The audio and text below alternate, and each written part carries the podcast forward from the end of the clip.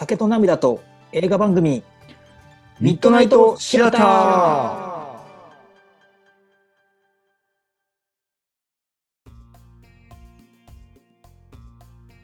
どうもひろとです。どうもカズです。まあまあ、そんで今このコーヒーを飲んでるわけですよ。まあね、うん、あ今日は深酒をしないために、うん、なるほど、コーヒー、うん、でちょっと前に会うた時にさ、そのコーヒー始めようかなと思ってるって話をしたやん。うん、聞いたよ。そのいっ軒目の飲み屋からに軒目の飲み屋に行く途中にさ、そのコーヒー屋さんがあったやんか。あのコーヒー道具専門店があったやんか。ありましたね。行くみたいな。でもちょっとまだハードル高いなみたいな話であ, あなたは、まあ、昔からね、もう長いことコーヒーをこう豆からひいてるって言ってたけど、うん、僕はその時まだ全然やってて、まあ、その後だから、まあ、じゃあもうこそこでは買ってないけどさ、やろうかと思ってコーヒー道具を揃えたわけよね。豆買って、そのミル買って、はい、ドリッパーも買ったし、そのポットも買ったしっていうことで、でケトルも買ったわけよ。全部一式揃えてやったわけですよ。でまあ、うん、結構自分なりに楽しんで、でこう味もある程度こう、今日はじゃあ薄めで入れようかなとか、濃いめにしようかな、豆今日はこの豆やったら引き目をちょっとこうしてとかいう風に楽しんではやってたわけよ、うんうんうん、でも一番煩わしかったのがハンドミルなんよ、はい、やっぱこうガサッと入れてガリガリガリガリ回すてる間にお湯の準備もしないといけない、はい、コーヒーカップも温めないといけない。でドリップ、あのね、ドリッパーセットして、このペーパーもセットして、ちょっとリンスしていろいろやってなあかんのにガリガリしてかなあかんわけか、うんうん、でコーヒー飲もうと思ってから実際コーヒー飲めるまでにじゅうごふんぐらいかかるわけよ。あ、まあ、言われるとそうか、うん、で俺はコーヒーが好きやから、うんうんうん、あのまあインスタントコーヒーとかも入れるといちにち多い時で よん,ご 杯は飲むわけよ、うんうんうん、自分でね、立て、立てたコーヒーを、そのインスタントを立てるっていうのも入れて、それでやっぱじゅうごふんぐらい取られるとしんどいなっていうのがあったので。確かにね、うん、単純にじゅういちじかんぐらい、そうコーヒーに俺は付き合ってるってことやから。ほんまやな、うん、でまあ、ちょっとこう電動ミルっていう世界があると、はい、これいいんじゃないですかっていうことで、まあ、調べたわけですよ、うんうんうん、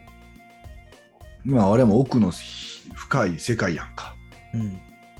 で高いものもあれば安いものもあるし、じゅうまんぐらいするのもあれば、まあ何千円からあるっていう話なんですけど、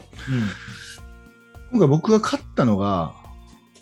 コレスっていうメーカーの シーさんびゃくさんじゅう っていうやつを買ったんですけど、まあ、にまんそこそこです。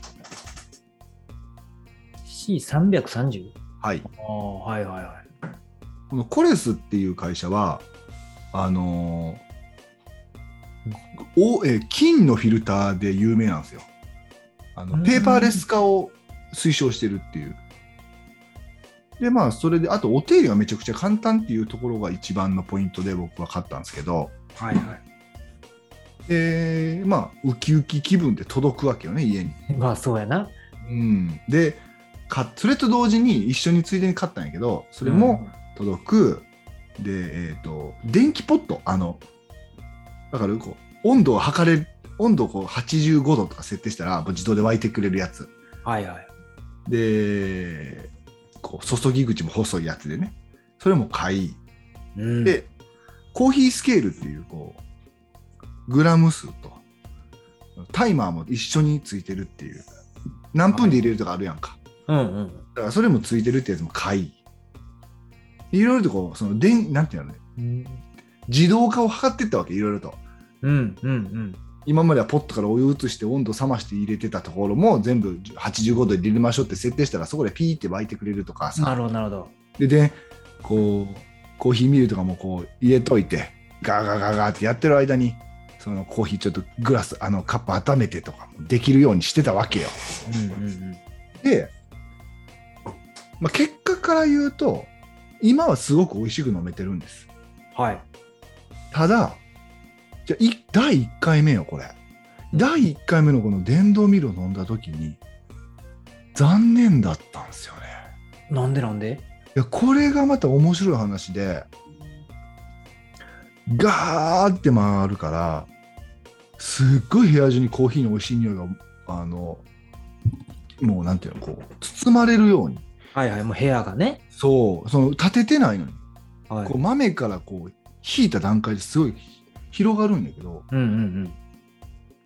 コーヒーいざ入れてみるとハンドミルの方香りも味も良かった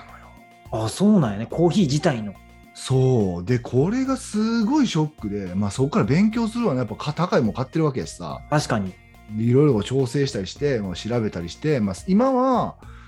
あのこれでもすごく美味しく入れれるようになったんですけど、ハンドミルの良さってやっぱあるんやなっていうのはすごく感じた。だからハンドミルにこだわってる人もいらっしゃるわけやんか世の中には。だからこんだけハンドミルっていうのも生きてるわけやしさ、はいはいはい、いやコーヒーって深いなと思って。そのハンドミルとそのミ、えー、電動ミルで何が違ったの結局は。うーんとねやっぱり引き目の引き目の均等差っていうのは多分電動ミルの方が高いと思うんですけど、うん、引き目の設定ってあるやんか、うんうん、それがえっとおそらく僕が思ってるよりも少し小さめにした方が良かったの電動ミルは。あ多分相性っていうかな、メーカーの差って電動ミルが悪かったとか手動ミルが良かったというよりかはこのハリオのあの手動ミルのだったらここの引き目、コレスだったらここの引き目とか、まあいろいろあるやんメーカーによって。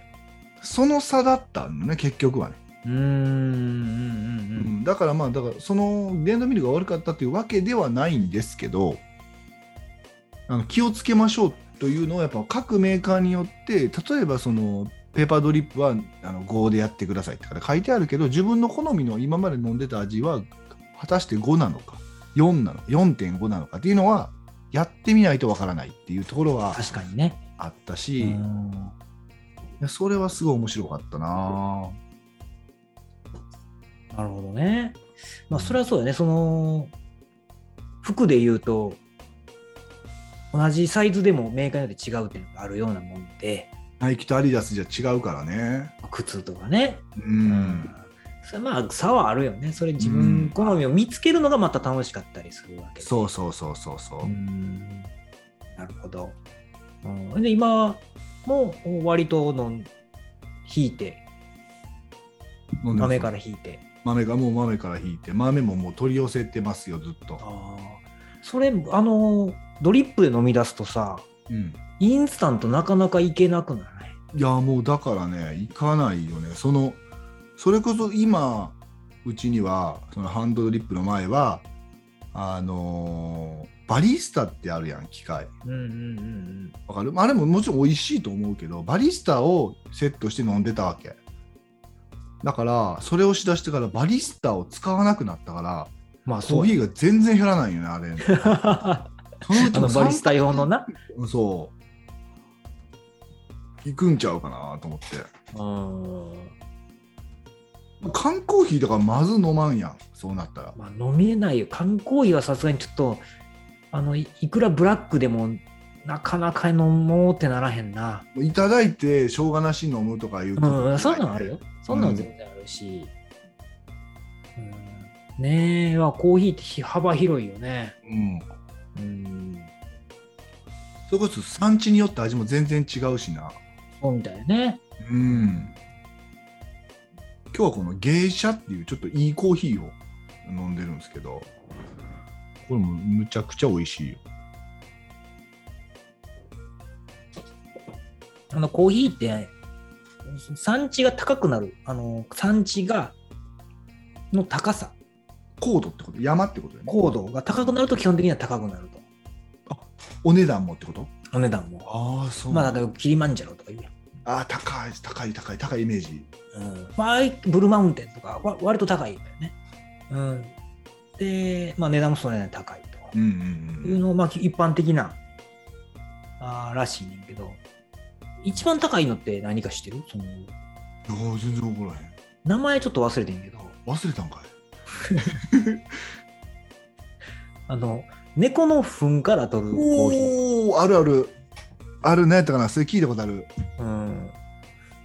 いや、うまいかどうか知らんけどってならへん。なる。いや、そんなんおいしいの飲みたないわっていう話。いや、うまいかもしれんねんけど、飲んだことないから俺でも。うん、猫の糞コーヒーやろ。それでもあれやろ、なんかの糞じゃないとあかんやろ。その猫。あ、そのその猫の種類ももちろん決まってる。ジャコウネコ。あ、ジャコウネコ、そうそうそう。へえ。え、こようこれを飲もうと思ったよな。なんでやろね、これなんでなんでなんやろね。あ、なんかうん。ジャコウネコっていうのはコーヒーの実を食べるんやって。ああ、なるほど。うん。で、そのこうジャコウネコの糞に生の豆がそのまま出てくるんやって。うんうんうん。それをき, きれいに洗って洗浄して飲むと。なんで一回ジャコウネコ経由なんでななんで通すんやろな、ジャコウネコそうそうそう、いいんやから、ジャコウネコフィルターを通ることによってやな、なんかあんねやろな、なんかあんのかね。インドネシアなのかな、ジャコウネコっていうのは。だからでもちょっとえ、じゃあそのなんやろ、最高級キリマンジャロですっていうのと最高級のジャコウネココーヒーですって言われてもキリマンジャロ行くよな。一応そっち行きたいな。でもまあ何やろで、この物は試し時間はあるよ、そら。あるよあるよ、うん、あるんやけどさ、うん、だってその商品として確立してるわけやから、それでお腹壊すとかはないと思うから。もちろんね、もちろんね、うん、うん、これは難しいよ。うん、いやでも奥の深い世界やなとはすごく思ったな。うん、そうよね。うん。でね、あのー、なんていうの、まあ俺もみ手動のミル、うん、手で回すミルね、うん、も持ってるし、うん、あのー、こう電動も持ってるんだけど、はい、もうそれさえもめんどくさくなってくるやん。おお。そうやな、はい、まあまあまあね、うんうん、日常やね、日常で飲む、はいはい、毎日飲むにあたってってことやね。引くのも面倒やなと。昔はこう割とまとめて電動しちゃうとかもやってたのよ。こうははあのいちキロ買ってきたらいちキロぶんもう引いちゃって違う瓶に詰めるみたいな。ほう、もう粉にしておくってこと？そうそうそう。おやったりしたい。だから出して洗ってってなんかなんかちょっと面倒や。うん、わかるよそれは。名前も最近なんかもう豆で買うともう引いてもらうもんね、買うといやまあそれはでもだって向こうとしてもサービスとしてあるやんか、うん、だからまあそれはまあ一つのまああれよね、あのー、選択肢よなそれはわかるよ、わかるけど、なんかやっぱまだ俺はそこまでまだいかんかな、まだもうちょっと楽しみたいかな。いやそうやね、うん、なんかやり家でやりたいなと思うんやけど、どうしてもね、うん、すいませんちょっとサボってますみたいな感じでもじゃあ最近はずっともうお店で弾いてもらってるわけ、ね、お店に。ああそうなん、ね、うん、しかもね、うん、あのさらに今楽しんでる数に言うのもなんやけど、うん、もう、もうちょっと安い時とかあるよ、お店によっては、うんうんうん、まあ、セールとかセール、ね、増, 増量とかあるやん、はい、もうそういう時にもうまとめて買うのよ。ほうほうほう、だいたいにキロとか買うね。そんなら、まあ、正直もうにキロの最後の にひゃくグラム とか封開けた時点で多少匂い残ってるけど、まあ、やや飛んでるよね、うん、飛んでるわなそら、うん、えそれは何どうやって保存してるわけあ一応まだ買った時にその密閉された状態では保存してるんやね、うん、とはいえやっぱこう空気に触れるとたりするとこう、うん、やっぱ飛んでいくらしいんだよね。はいはいはいはい。うん、そんな俺がこうジャコウネコとか出されても絶対選ばへんよね。選ばんよね。うん、ね、まだやっぱ俺はハマってるから、うん、まあごひゃくとかいちキロとか買うんやけど、うんうん、でそれをごひゃくかにひゃくの袋に入れてやって。えー、っとに種類やな。だから基本的には、えー、濃い味とさっぱりした味をに種類瓶詰めにして冷蔵庫に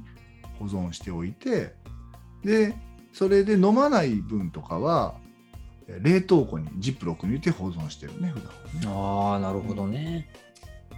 うん、あのまだハマってるから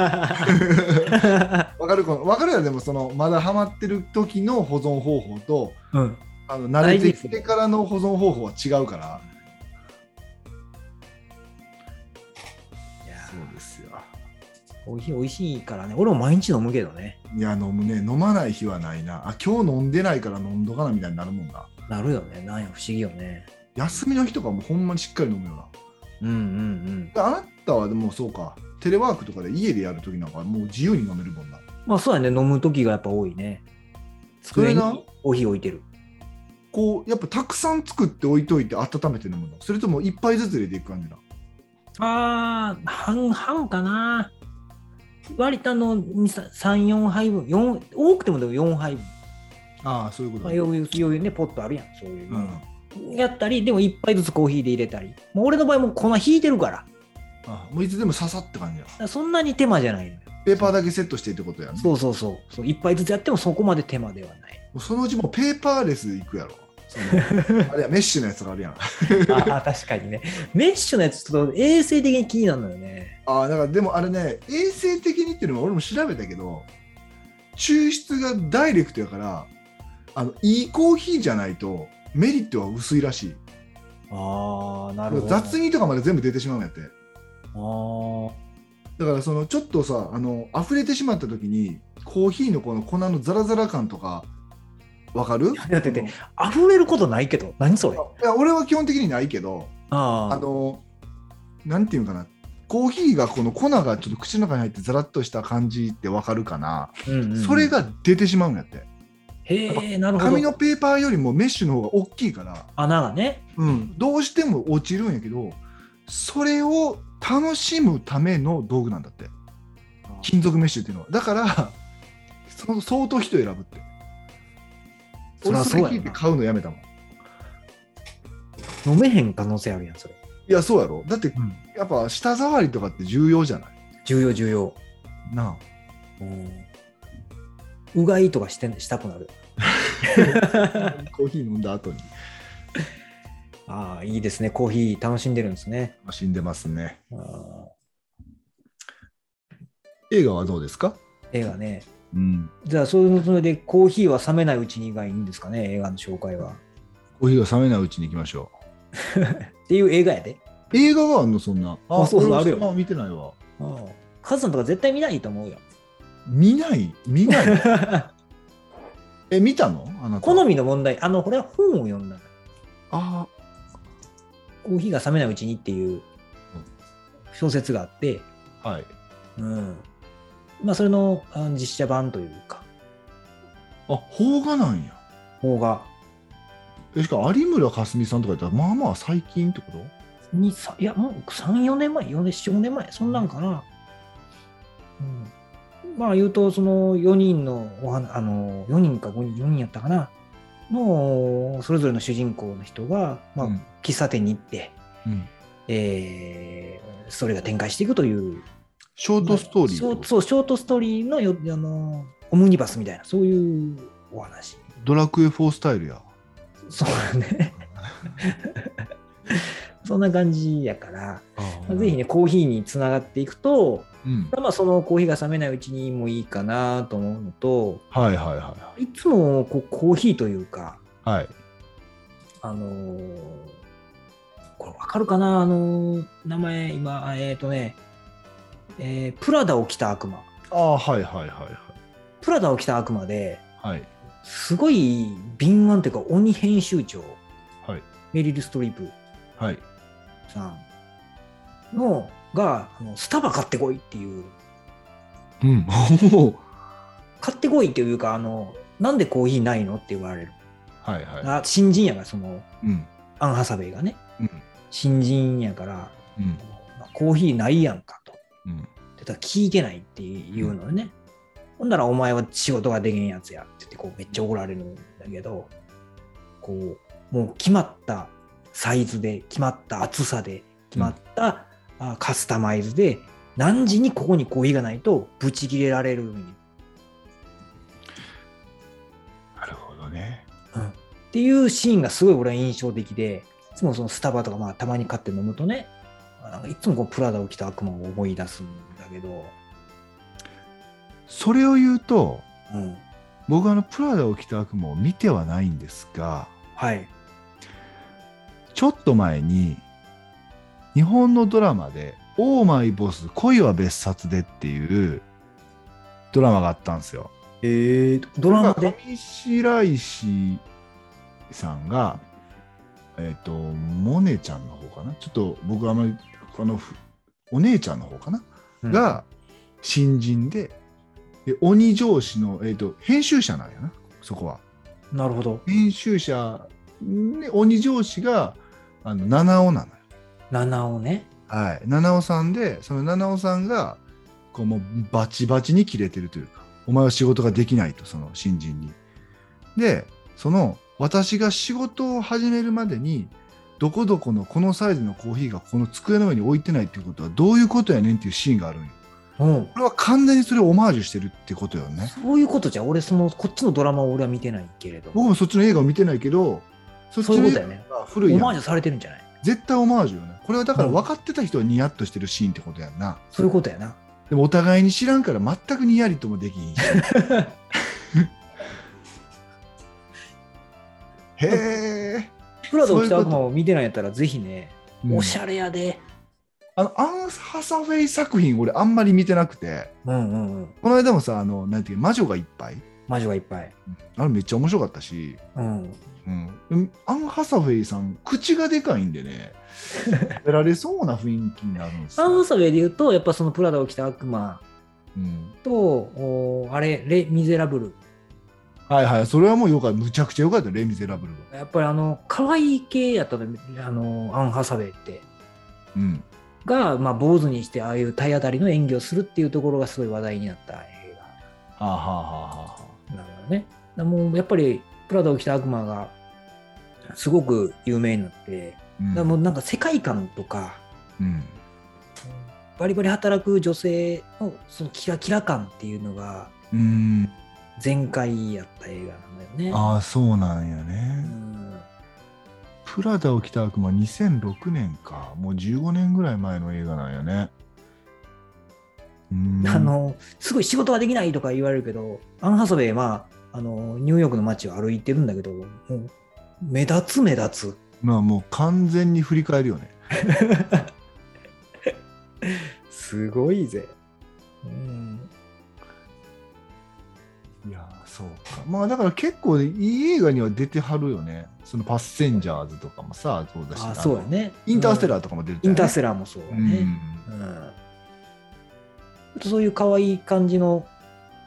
アイドル的なところから、うん、演技派というかそういうところに行ってるから、うん、まあやっぱり実力というか演技上手やもんな、ね、なってきてるからね、やっぱいろんな役できるよねこの人は、うん、面白い面白い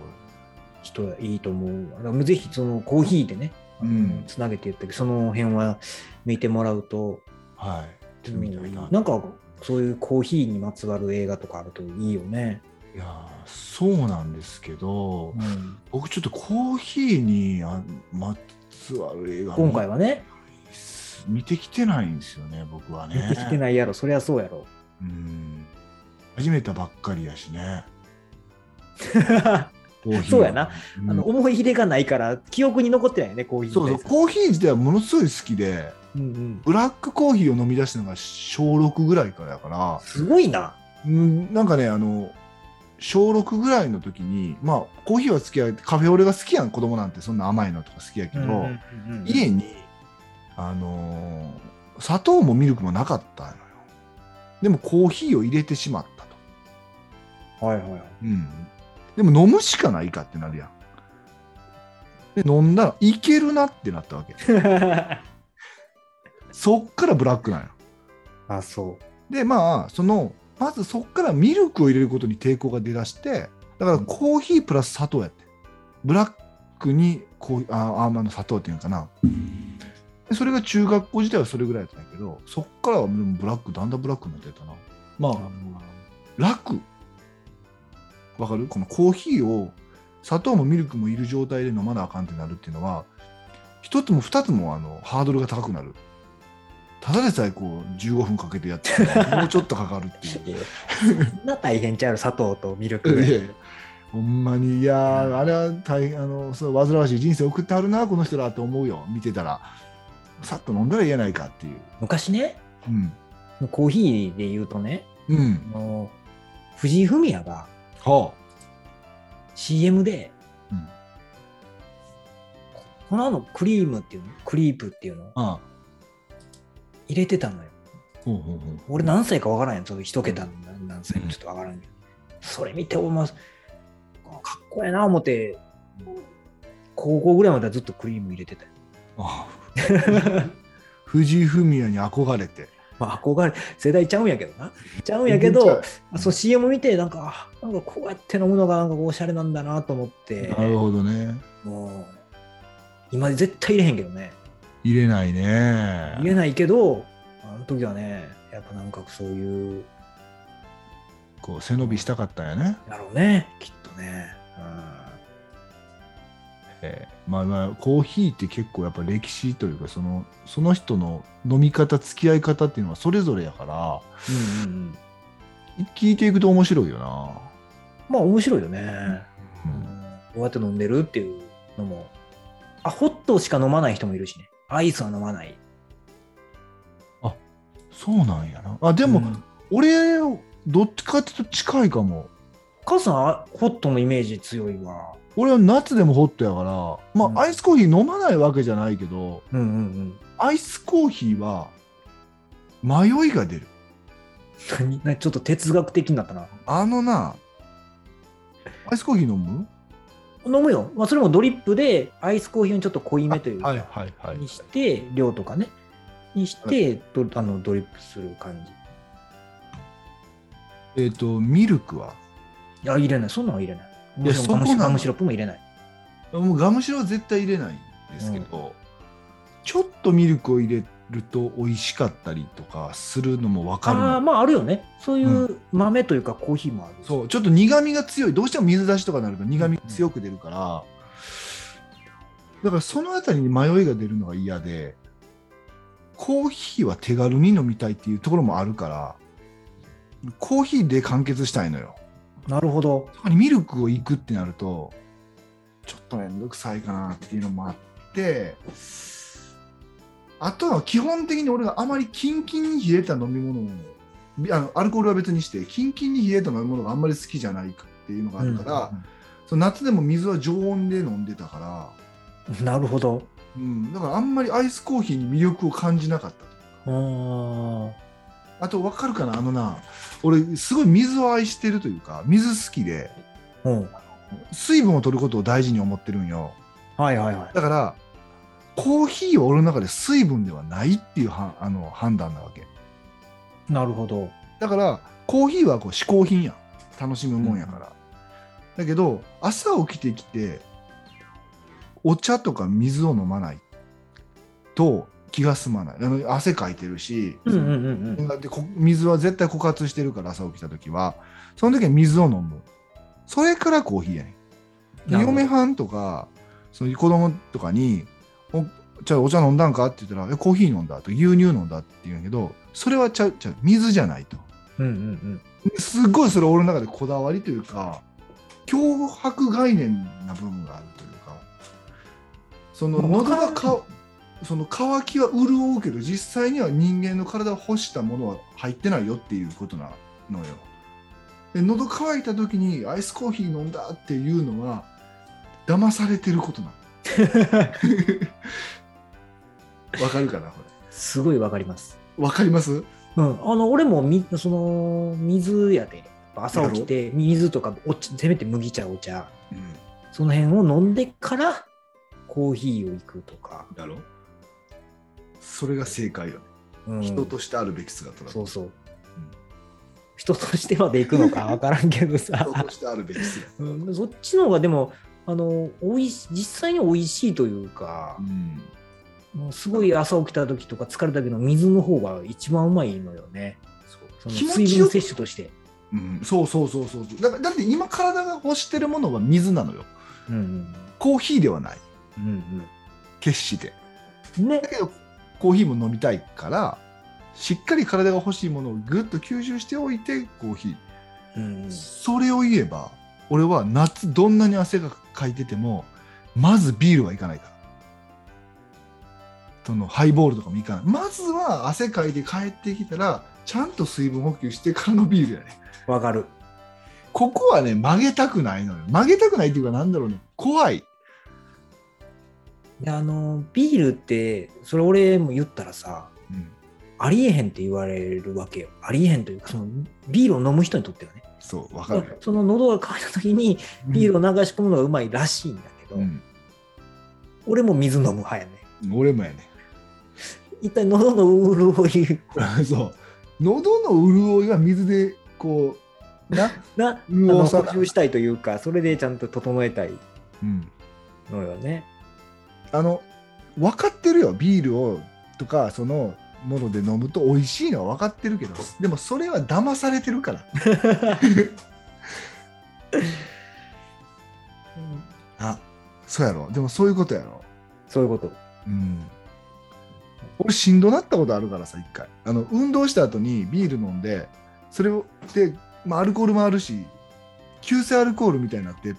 あの倒れるまでいかなかったけどもう起き上がれなくなったことがあって、へえ、なるほど。あ、それからもう怖いからもうしっかり水飲んでっていう感じ。まあまあまあでもそれの方がいいと思うよ、うん、若い頃やけどね。ちょっとじゃあ僕の映画も行きますか。はい、今日ねちょっとね紹介したいって、まあ、ずっと温めてた映画多分紹介してないと思うんやけど、はい、うん、ネットフリックスオリジナルなのかな、あのファザーフットっていう、はい、紹介してないよね。はい、あのケビン・ハートさんっていう方が主演でやられてるんですけど、あの黒人の男性でえっ、ー、とねジュマンジとか出てたのかな、新しい方の。へー、でファザーフッド、ファザーフッド、あのー、奥子供が生まれてすぐ奥さんが亡くなるで、その自分一人で娘を育てていかないといけないっていう事実を元にした映画。もう僕の好きなご、ね、史実史実をっていうかで、しかもえっとね監督ではないんやけど、そのすごい身近な人の話だ、マット・ロジェリンさんっていう方の実話なんよこれですごいこれがあの面白い、本当に面白くて、その深く本当の話やから結構深いところまで話されてるっていうのが。なるほど。両家の親も出てくるわけよ。あんた一人で育てれるわけないでしょみたいな、うんうんうん、で俺一人でいけるよとか、うんうんうん、だからその嫁のお母さんお父さんはもううちで引き取るとかいう話を、これもううちはこの娘が住んでた部屋をもう孫に用意しますからみたいな話なわけよ。でもで俺は育てるんだみたいな話だったりとか、でも仕事も結構できる人で、でも仕事できるけどやっぱ子育てしながら仕事をするっていう難しさだったりとか、うん、まあ会社からどう思われるかとか、まあその転勤とかがあったりっていうような話もあったりして、まあそういった日常もあれば、でも自分も恋をするタイミングが来たりとか、まあもう一回ね、はい、なるほど、再婚とまでは言わないけど彼女ができそうになったりとか、まあ本当にリアルな、うんうんうん、あり得る話なわけやから、全員あのそのもし奥さんがいなかったって考えたらね、それを本当にリアルなんやけど面白く描いてて、なんていうかな、あの僕は一人親ではないし、その今も嫁もおるからなんやけど、おそらくあるあるをコメディタッチでやってる、あるあるって思えるような話がいっぱい詰まってるんやけど、しっかり大変さが伝わる映画っていうかな。面白かったよ。あの本当に家族で見てほしい映画ですね。うちの嫁さんとも見たんやけど、本当にこれママが死んだらどうするみたいな話もできるし、うん結構面白かった。軽い、軽い気持ちで見れる。その題材としてはなかなかその奥さんが死ぬっていうことで重ためではあるけど、結構軽い気持ちで見てもでも大丈夫な映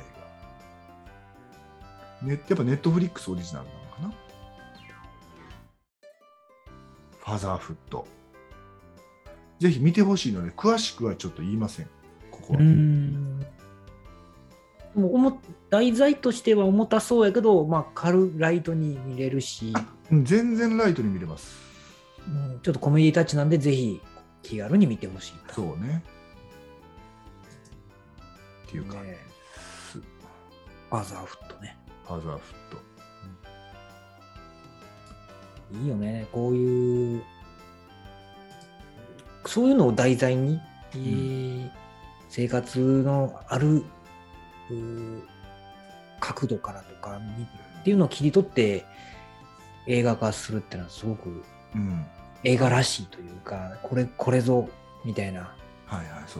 ところはすごく楽しいな。だから、えーとね、今回で言うと、えーと、原作があるのかな。原作、あ、なるほど、うん、作者のお話っていうこと。うんうん。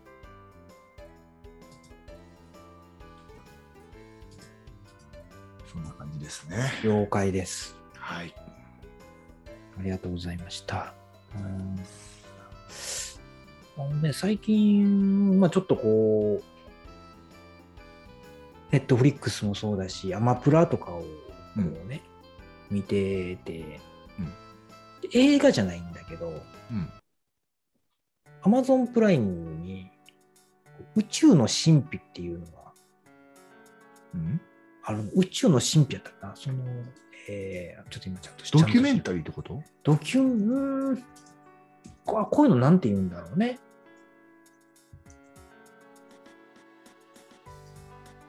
あこういうジャンルをなんというのか。ありました？神秘の宇宙かな。あのシリーズもの？シリーズシリーズああこれ多分そうだと思う。あの物理学者がこういろいろと語ってくれるみたいな。語っそうそうそうそうえこれめっちゃ面白そうやん。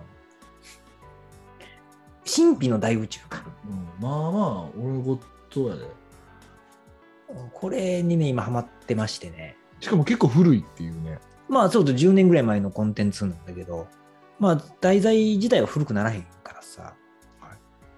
すごく面白くて、はい、でなんていうかこうもう宇宙そういう物理学っていうと仰々しいけど宇宙のことがちょっと興味がある人とかはぜひ見てほしい。いや面白そうっていうもので、な、なんやろその今見てる星たちは、はいひゃくまんこうねん離れてたりするわけやんか。まあはいはいはいはいはいそういうこと。あああれがキラッと光ってるっていう。そうそうそうまあなんか言ってる意味はわかるけどひゃくまんこうねん離れてるんだよ、うん、つまりあの星の光はひゃくまんねんまえの光なんだよ、うんうんうん、ということは極論で言うと今もうあの星はないかもしれないんだよ、うんうん、あはいはいはいはいでも見えてる。ロマンやっていうそのなんていうかなその感じとか、うん、もうここでなもう何言ってるか分かんないですっていう人も絶対おると思うんだけど、うん、だいちおくこうねん離れてます、うん、いちおくねんまえっていうと、うん、地球でいうとジュラ紀とか、はい、そんな話なわけよ。人間なんて絶対いない。あ、そうか、はい。星を見てるわけで。うん、もしかしたら今現時点ではその星には人がいるかもしれないわけなんですよ。そういうことか。でも 今, 今見てる姿にはないけど、はいはいはい、逆もしかりなわけよ。もし向こうに誰か誰かって言い方がそうかな、人がいたとして、その人たちが恐竜が今見えてるけど、それはジュラ紀の映像やから、そうなんです。ことやろ。そういうことやん。うん。って考えると、もしかしたら人、まあ、知的生命体がいるかもしれないし、たどり着けてないだけでね。そういうことですよね。っていうのに思いを馳せる。ああ、だからそのだいいちは宇宙と時間っていうことが、まあ、そうまさしくそういうことやろう。うん。であったり、その、うん、日食ってあるやん。はい、あのこう重なるやつかな。そうそうそう、はい、太陽に月がかぶさって、まあ、その暗くなる、はい、で、えー、これって、まあ、今で言うと太陽と月と地球って言い方やけど、まあ、自ら光を発する恒星と惑星の間に衛星がいると日食が起きるわけね。つまり太陽と地球の間に月がおると、うん、その間に月がいると日食になるんだよね。一列に並んだとき。並んだときに、うんうん。これ並び、習いましたよね、中学校のときに、ね。はい。習いました。うん、皆既日食、はい、うん。で、これがすごいのが、うん、こう太陽に隠れるやん。うん、月がこう来て、太陽は見えませんってなるやん。うん、で、部分日食ってあるやん。ちょっと一部分かける。おー、あるね。うん、で、皆既日食ってあるやん。はい、すっぽり月が隠れる、うんうん、シンデレラフィット、そう、うん、それが起こるのは、うん、今のところ地球だけやねん。え、どういうこと？どういうこと？ああ、そういうこと。そのぴったりくるのは、そう、周期が合うのは、周期じゃなくて大きさ、つまり月とあ、じゃあ太陽と地球の距離、はいはいはいはいはい、と、うん、月と地球の距離が、はい、太陽と月の大きさのと全く一緒やっていう、はい、そういうこと。あ、その距離感がぴったり合うってことやろ。距離感と大きさとの比例が一緒やから皆既日食が生まれる、うん、なるほどね。これがちょっとでも違ったら絶対にぴったり合わへんの。どっちかが大きかったり大きかったり小さかったりすると、もうだからやっぱあれよね、そのもう信じるか信じないかの世界になってくるね。もうそうなってくるともうもう仕組まれてるっていうことですよね。そうそうそうそういうところにねこうすごさというか、うん、いやすごい、もう、もう仕組まれてるとしか言いようがないよね。ね、もう監視されてるっていうことだよね。地球のために宇宙が作られたんじゃないかと言っても、まあ、うん、大げさではないよね、この偶然。だ、これを見たらもう洗脳されるよねこちら側に来れるって話。こちら側に、そう、そういうお話をねしてくれる。え、でもちょっと面白そう。明日どうせ暇やし見てみようかな。あ、ぜひね、ちょっと、うんうん、面白いよ。えー、ブライアン・コックス教授がいろいろとこうドキュメンタリーを語ると。なるほど、ちょっとこれ面白そう、見てみます。しゃあ、こんな感じでね、今終わりましょうか。はい、はい、じゃあね、またあのー、まあ今日はね結構しっかりコーヒーについて語らせていただきましたけど、またなんかね面白い、えーと、話あったらね、こうコメントとかね、えコメント書けるんですかね、これって。コメント、えー、あのポッドキャストの方だったら書けます。書けますかね、とかいただいたりしたらね、こう、ね、皆さんのこうリクエストとかに応えたような映画だったりとか、あ、そうですね、あのね、トークのなんていうんですか、お題とかっていうのね、うん、いただけたらね、あのどんどんもう広げていきますから、はい、えー、これからもよろしくお願いします。よろしくお願いします。それではおやすみなさい。さよなら。